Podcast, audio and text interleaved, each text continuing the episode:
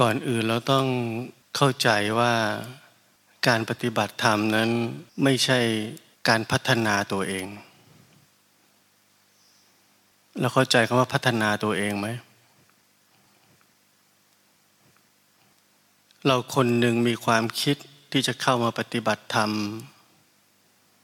เพื่อจะพัฒนาตัวเองให้ดีกว่าที่เราเป็นอยู่ในขณะนี้ ไม่ว่าในด้านไหนๆก็ตาม ที่ตัวเราเองตัดสินตัวเอง สังคมตัดสินเรา หรือศาสนาบอกเรา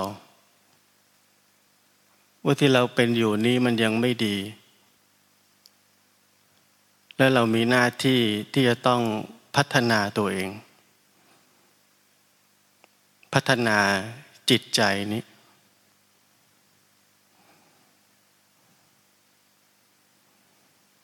และแต่ละที่ที่เคยบอกเรา แต่ละที่ให้เป้าหมายกับเราอย่างหนึ่งในการพัฒนาตัวเอง ตอนเป็นเด็กเราได้เป้าหมายอย่างหนึ่ง เรียนหนังสือเราได้เป้าหมายอย่างหนึ่งทำงานเราได้เป้าหมายอย่างหนึ่ง มีครอบครัวเราได้เป้าหมายอย่างหนึ่ง การมีชีวิตในโลกเรามีเป้าหมายอย่างหนึ่ง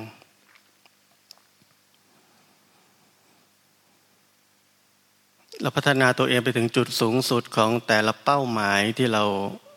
เคยได้รับมา แต่มันยังแก้ปัญหาชีวิตไม่ได้ เราเลยเข้ามาในศาสนาเพื่อจะปฏิบัติธรรม เพราะเราหวังว่า ถ้าเราไปถึงเป้าหมายที่ศาสนาได้บอกเราไว้ เราจะแก้ปัญหาชีวิตนี้ได้ เป้าหมายนั้นคือ เราจะพ้นทุกข์ เราจะไม่ต้องเกิดอีก เราจะเป็นพระอรหันต์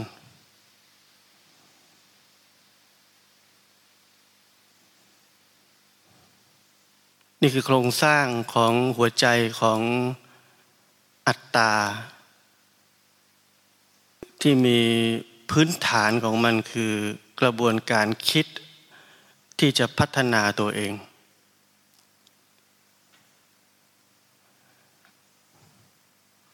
เพราะถ้าเข้าใจทั้งหมดที่ผมบอกนี้ สิ่งที่เราทำทั้งหมดตลอดชีวิต จนถึงขณะนี้ ถ้าเรายังมีหัวใจอันนั้น มันก็เป็นเพียงแค่การพัฒนา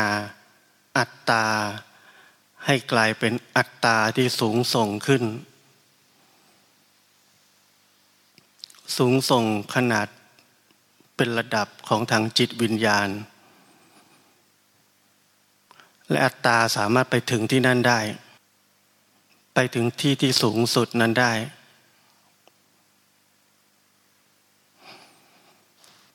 แต่ไม่ว่ามันจะไปถึงที่สูงที่สุดขนาดไหน แท้จริงมันก็แก้ปัญหาชีวิตไม่ได้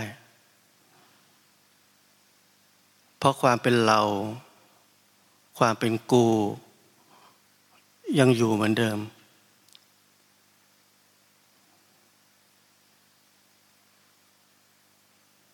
มันมีเราคนหนึ่ง เป็นผู้ได้รับผลจากความบากบัน่นและเป็นผู้บรรลุถึงเป้าหมายนั้น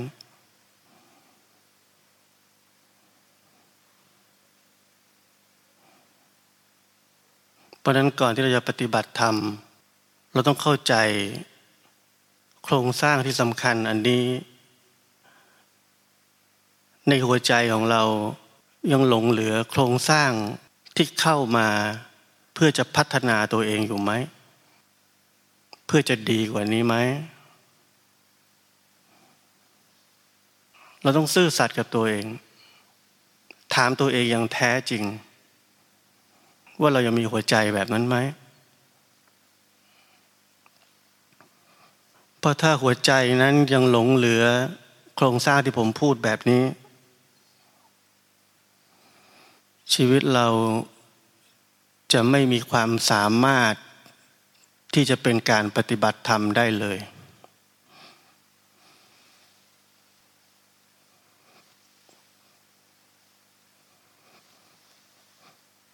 วิธีแห่งการพัฒนาตัวเอง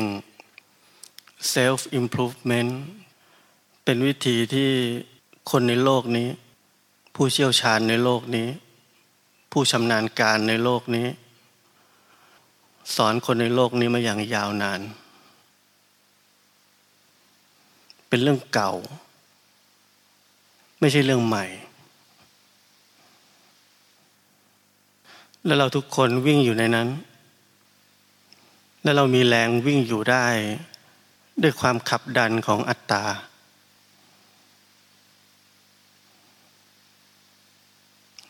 เราต้องเห็นกระบวนการเหล่านี้ที่ผมพูด เห็นด้วยตัวเอง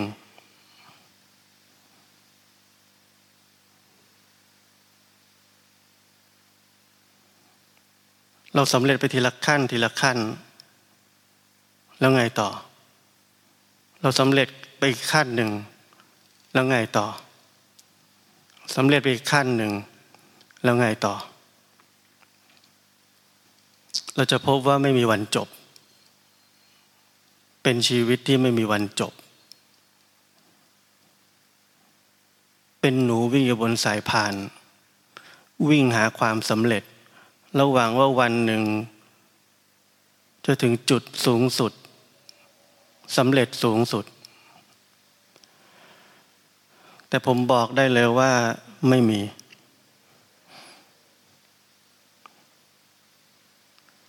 ถ้าหัวใจเรายังเป็นแบบนั้น เราจะแค่เป็นคนที่ถูกหลอก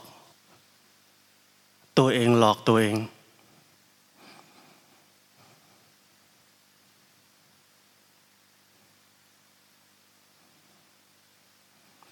เราต้องเข้าใจว่ามันเหมือนคนอื่นหลอกเรา แต่คนที่หลอกเรามันก็ไม่รู้เหมือนกัน และคนที่หลอกเรานั้น ก็ใช้วิธีคิดเดียวกับเราก็คืออัตตา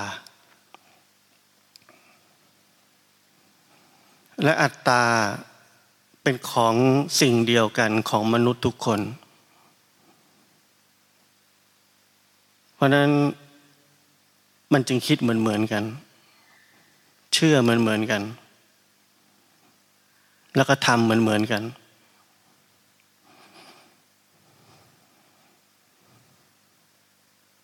เพราะนั้นก่อนอื่นต้องเข้าใจหัวใจแบบนี้ที่ผมบอกก่อนว่า มันยังหลงเหลือในชีวิตเราไหม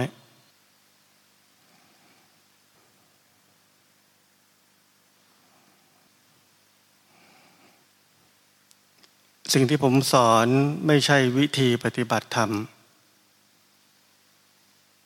ถ้าเราจะหาวิธีปฏิบัติธรรมจากผมนั้นไม่มี สิ่งที่ผมสอนคือชีวิต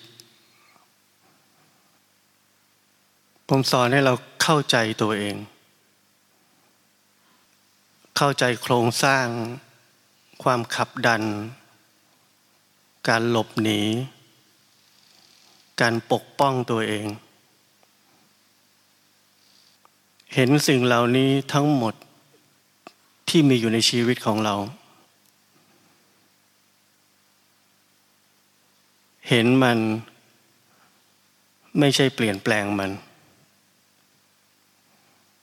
เห็นมัน ไม่ใช่ตัดสินมัน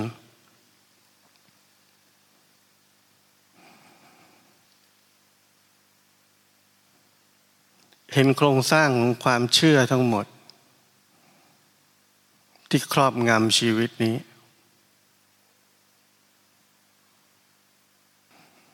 เราเกิดมาในโลกนี้ สังคม การเมือง ศาสนา ความดี ความชั่ว ความถูก ความผิด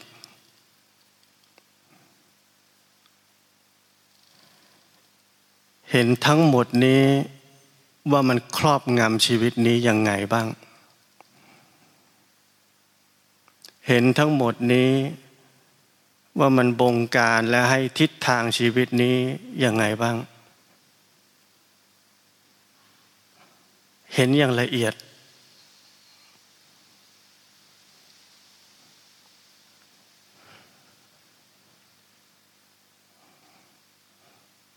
ประการปฏิบัติธรรม เห็นไหมว่าผมไม่ได้บอกว่าให้พวกเราไปทำอะไร ไปฝึกอะไร ผมบอกให้พวกเราเห็นกลับมาที่ตัวเอง ตรวจสอบตัวเอง ตรวจสอบอย่างละเอียดถี่ถ้วน ว่าสิ่งที่เรียกว่าตัวเราเองเนี่ย มันมีรายละเอียดอะไรบ้าง ในทุกวันที่เราตื่นขึ้นมา ความอยากความต้องการ กิเลสตัณหา ความเชื่อ ความคิดที่เรายึดถือ สิ่งเหล่านี้ กำหนดทิศทางชีวิตยังไงบ้าง แล้วมันจริงไหม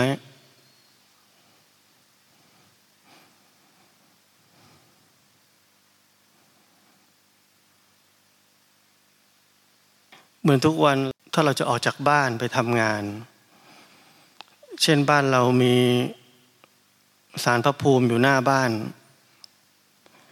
เราเดินจากบ้านปุ๊บทุกวันเรายกมือไหว้สารพระภูมิทีหนึ่ง เราทำงานเสร็จกลับมาจากที่ทำงาน เราเข้าบ้านเราไหว้สารพระภูมิอีกทีหนึ่ง เราทำทุกวันเพราะว่าพ่อแม่เราบอก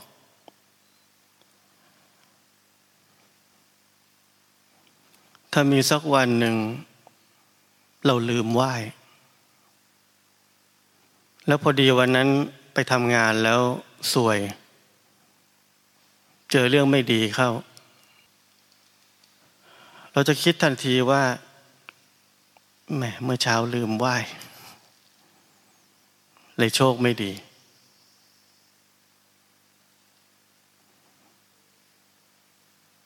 คนเราทั่วไปสิ่งที่เราทำคือว่าต่อไปนี้เราจะไม่ลืมไหว้ แต่ถ้าเราเป็นนักปฏิบัติธรรม สิ่งที่เราต้องเห็นก็คือ การไหว้สารพระภูมินั้น ส่งผลสืบเนื่องให้เกิดกระบวนการคิด เมื่อเกิดอะไรขึ้นกับชีวิตในวันนี้ เช่นสวย มันส่งผลต่อชีวิตยังไง ความคิดเกิดขึ้นแบบนี้ยังไงแล้ว ถ้าเรารู้จักลงลึกเข้าไปในชีวิตให้มากขึ้น เราต้องถามตัวเองว่าเราไหว้ทำไม เราต้องพิจารณาถอยกลับเข้าไปในชีวิต เราไหว้เพราะพ่อแม่เราบอก แล้วพ่อแม่เราเอาความเชื่อนี้มาจากไหน แล้วความเชื่อเรานั้นจริงไหม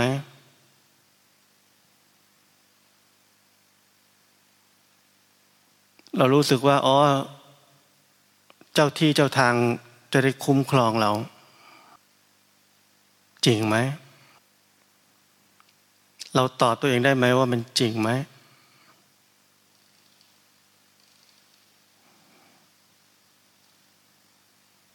หรือจริงๆเราก็ตอบไม่ได้หรอกพอเราตอบไม่ได้แล้วทำไงดี ตอบไม่ได้ไม่เป็นไรเชื่อไปก่อน ทำไปเถอะไม่มีอะไรเสียหาย เพราะฉะนั้นถ้าเราถอยกลับเข้ามาในชีวิต เราจะเห็นชีวิตเราอยู่ในโครงสร้างนี้หลายอย่างมาก หลายกิจกรรมในชีวิต เชื่อไปก่อน ไม่มีอะไรเสียหาย แต่นี่คือความเสียหายสูงสุดที่เราไม่รู้ว่ามันได้เกิดขึ้นกับชีวิตเรา ตลอดชีวิต คือเราลงมือทำสิ่งที่เราไม่รู้เรื่องสักอย่างว่ามันคืออะไร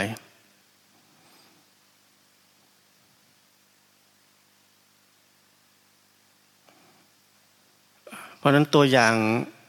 ง่าย ๆ อันนี้ที่ผมยกตัวอย่างนี้ พวกเราไม่ได้ฟังแล้วก็ผ่านๆไป แต่ลองเอาไปเป็นโมเดลที่ใช้กับทุกเรื่องในชีวิตของเราว่าใช่ไหมเราเป็นแบบนี้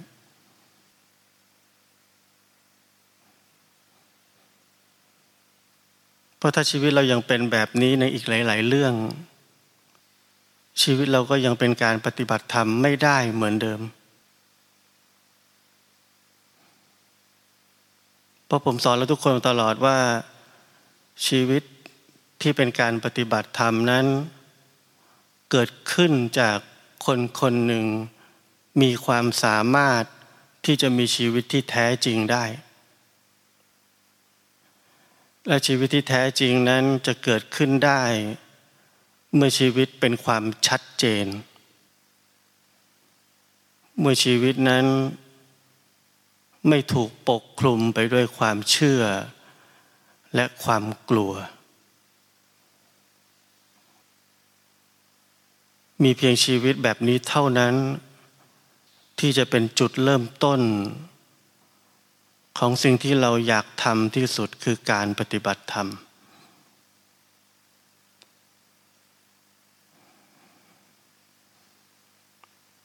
เพราะฉะนั้นจริงๆคำว่าปฏิบัติธรรมนั้นไม่มีความสำคัญเลย สิ่งที่สำคัญที่สุด คือเราสามารถจะมีชีวิตที่แท้จริงได้ไหม และการที่คนคนหนึ่งจะมีความสามารถที่จะมีชีวิตที่แท้จริงได้นั้น เป็นสิ่งที่ยากที่สุด ยากกว่าการปฏิบัติธรรม เพราะเราทุกคนเติบโตขึ้นมาภายใต้ความเชื่อ ความครอบงำของไอเดีย ในเชิงถูกผิดดีชั่วที่สังคมและศาสนามอบไว้ให้กับเรา การที่เราจะออกมาจากความครอบงำของทั้งหมดนั้น เป็นจุดเริ่มต้น และเป็นจุดเริ่มต้นที่ยากที่สุด เราไม่สามารถจะรู้จักโลกอันกว้างใหญ่ไพศาลนี้ ภายใต้กาลามืดๆที่ครอบเราเอาไว้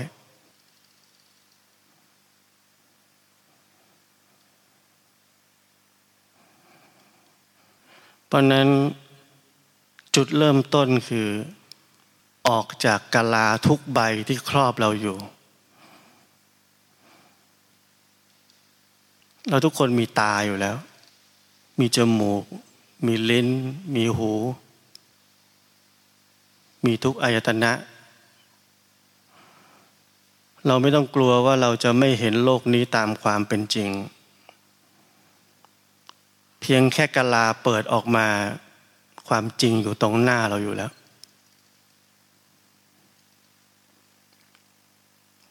แต่ที่เราเหนื่อยกับสิ่งที่เรียกว่าการปฏิบัติธรรมทุกวันนี้ทำยังไงก็ไม่เห็นความจริง ฝึกสติฝึกสมาธิฝึกเจริญปัญญายังไงก็ไม่จริง เหนื่อยแสนเหนื่อย เพราะเราพยายามมองสิ่งต่างๆในความมืด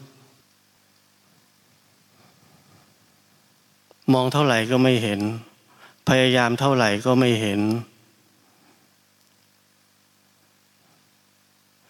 แทนที่เราจะเปิดกะลาออก เราพยายามมากขึ้นกะลานี้มันใหญ่ ในกะลานั้นมีอาจารย์อยู่คนหนึ่ง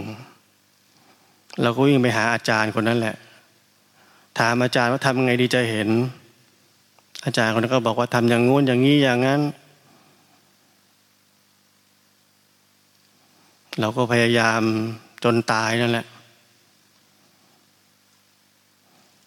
แม้วันหนึ่งเราจะเห็นเหมือนอาจารย์ เราก็มืดมืดเหมือนกัน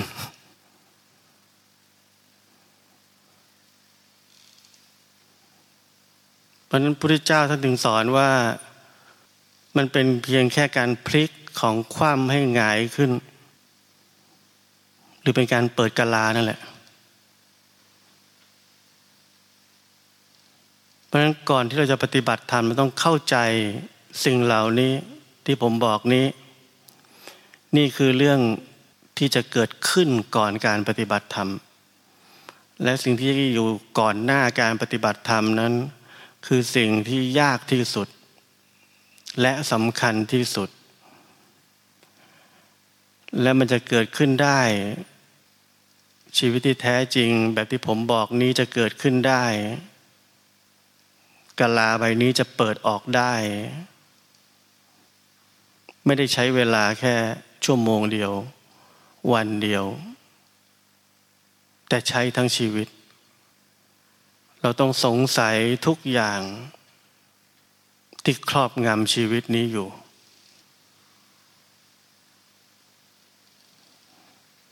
ลงลึกเข้าไป ในสิ่งที่มีคนบอกให้เราเชื่อ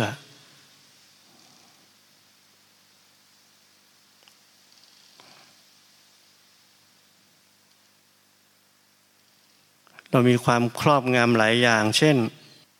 ไม่เชื่ออย่าลบหลู่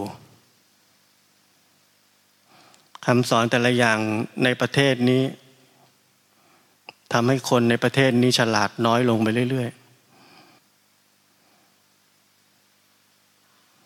ไม่เชื่ออย่าลบหลู่ก่อให้เกิดอะไรขึ้นบ้าง ก่อให้เกิดชีวิตที่ผมบอกเมื่อกี้นี้งั้นเชื่อไปก่อนแล้วกัน ก่อให้เกิดอะไรอีก เชื่อไปก่อนเพราะอะไร กลัว ก่อให้เกิดอะไรอีก ก่อให้เกิดนิสัยที่ต้องการสร้างความปลอดภัยให้กับตัวเอง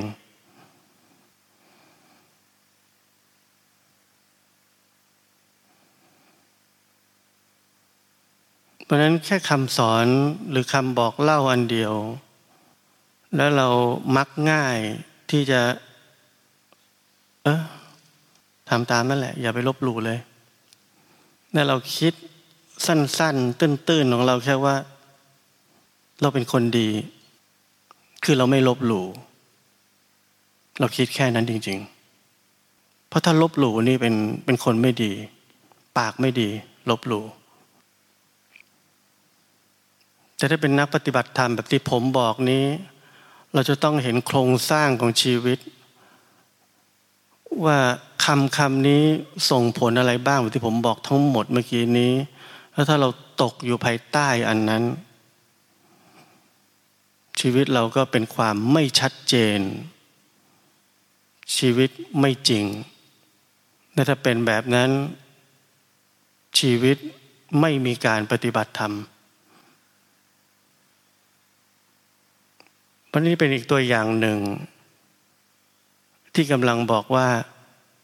ชีวิตเราหลงอีกแล้วที่ผมบอกเมื่อกี้ตั้งแต่เรื่องไหว้สารพระภูมิ จนมาเรื่องคำพูดง่าย ๆ แบบนี้ที่มันอยู่ในสังคมไทยของเรา และมันมีอีกหลายอย่าง มันมีอีกหลายอย่างมาก ๆ ที่หลอกให้ชีวิตนี้ ตกอยู่ภายใต้ความไม่ชัดเจน และไม่จริง และเมื่อชีวิตเราเป็นแค่ชีวิตที่เบลอๆแล้วเราก็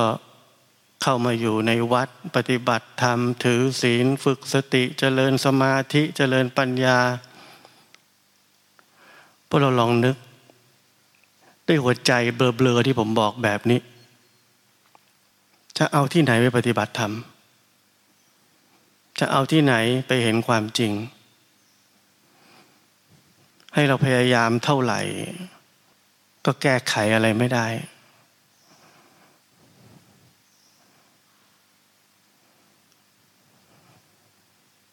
เพราะนั้นการปฏิบัติธรรมนั้น แท้จริงไม่ต้องมีคนสอน เราแค่ต้องการคนทุบกะลาบนหัวเราแค่นั้น และเมื่อกะลาแตกออกชีวิตที่เป็นการปฏิบัติธรรมนั้น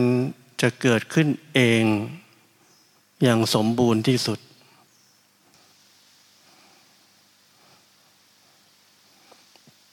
เพราะนั้นสิ่งที่ผมสอนไม่ใช่การเพิ่มความเชื่อ เพิ่มความงมงาย เพิ่มความศรัทธาให้กับพวกเรา สิ่งที่ผมสอนคือการเอาทั้งหมดนั้นทิ้งออกไป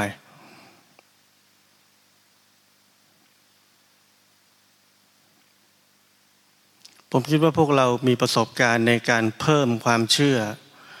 เพิ่มความงมงาย เพิ่มความศรัทธา เพิ่มเพิ่มทุกอย่างนั่นแหละแล้วเราหวังว่าวันหนึ่งเราจะอิสระ หลุดพ้นลองมองดูตัวเองในอดีต หรือแม้กระทั่งใครที่กำลังเป็นอยู่ในปัจจุบันนี้ ผมถามว่ามันหนักหรือเบา อิสระ หรือถูกจองจำ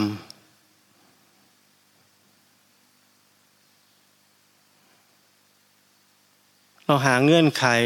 มาใส่ให้ตัวเองมากขึ้นมากขึ้นมากขึ้นมากขึ้น เพื่อจะเป็นอิสระ เราเคยเห็นตัวเองไหมว่าบ้าแค่ไหน เราเห็นโครงสร้างของการเอาเพิ่ม ยึดเพิ่ม เชื่อเพิ่ม แล้วจะเป็นอิสระเราเคยเห็นโครงสร้างบ้องๆแบบนี้ของตัวเองไหมว่ามันจะเป็นไปได้ยังไง แต่เราเชื่อ เราเชื่อโครงสร้างแบบนี้ ผมถามว่าทำไม เพราะมีบุคคลคนหนึ่งที่เราเชื่อว่าน่าเชื่อถือ บอกว่าต้องเป็นแบบนี้ ผมถามว่าเราเชื่อได้ยังไงคำตอบเราคือก็ไม่รู้เหมือนกัน ก็เขาน่าเชื่อถือ ก็ใครๆก็ทำแบบนี้ไม่ใช่เหรอแล้วเราจบแค่นั้น เราไม่ลงลึกลงไปจริง ๆ ไม่ลงลึกลงไปต่อ ว่าทำไมเราเชื่อ ลำพังแค่ว่า เพราะบุคคลนั้นน่าเชื่อถือสำหรับผมไม่พอ ผมยังรู้สึกว่านั่นเป็นชีวิตที่ไร้สาระเหมือนเดิม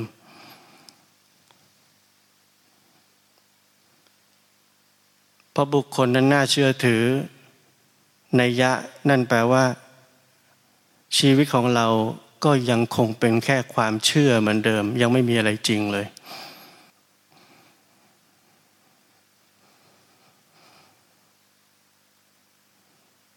มันนี่คือตัวอย่างอีกอันหนึ่งที่ครอบงำชีวิตเราอยู่ คือเรื่องความเชื่อที่มันครอบงำชีวิตอยู่ในทุกอนู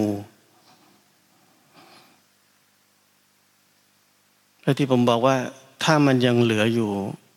ในแบบที่มึนๆแบบนี้ ชีวิตเราก็ยังไม่จริง และที่ผมบอกว่า ถ้ามันยังไม่จริงชีวิตก็ยังเป็นการปฏิบัติธรรมไม่ได้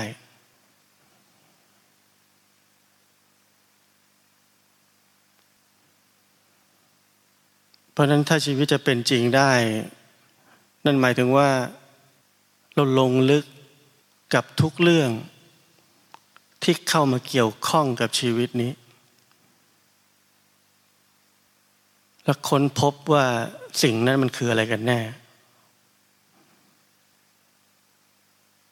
สิ่งนั้นมีแก่นสาร จนให้เราเชื่อจริงๆไหม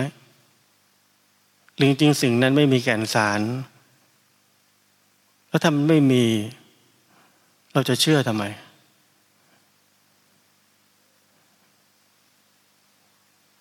เพราะกระบวนการเหล่านี้คือการปลดแอกชีวิต คือการปลดแอกชีวิตเก่าๆและให้ชีวิตนี้กลายเป็นความสว่างสวัยด้วยตัวของมันเอง ชีวิตนี้นั้นสว่างสวัยอยู่แล้ว เราทุกคนมีความสว่างนั้นอยู่แล้ว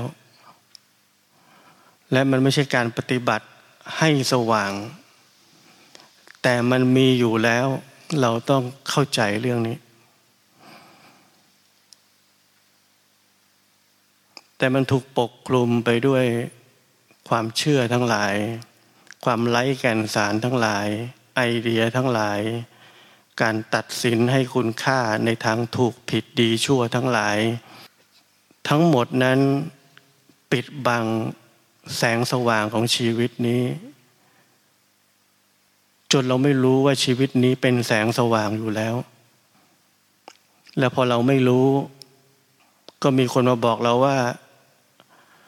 ให้ปฏิบัติอย่างนี้ เพิ่มอย่างนี้ เพิ่มอย่างนั้น เพิ่มความเชื่อให้เราอีก แล้ววันหนึ่งชีวิตจะเป็นแสงสว่างขึ้นมาเราเข้าใจไหม มันคนละเรื่องกัน ชีวิตเป็นแสงสว่างอยู่แล้ว กับชีวิตจะเป็นแสงสว่างขึ้นมามันไม่เหมือนกัน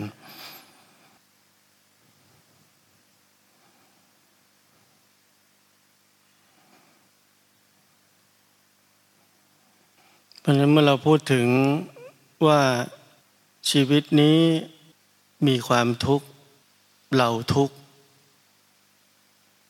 ก็เพราะด้วยเรา ไม่เคยถอยกลับมาเข้าใจว่ามีอะไรบ้างที่ครอบงำเราอยู่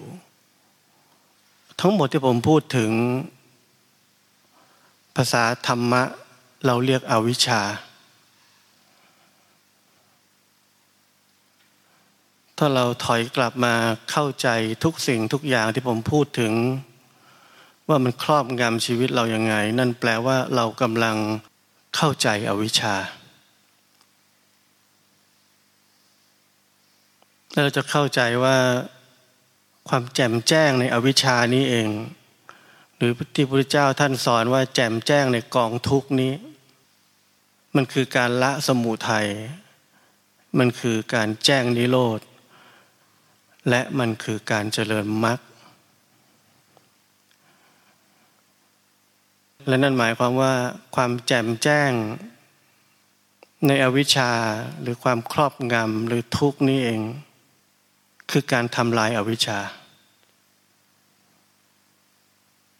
และเมื่ออวิชชาหายไป เราจะได้ใช้ชีวิตจริง ๆ ชีวิตจริง ๆ นั้นเป็นยังไง เป็นชีวิตที่ธรรมดาที่สุด มีทุกอย่างเหมือนเดิม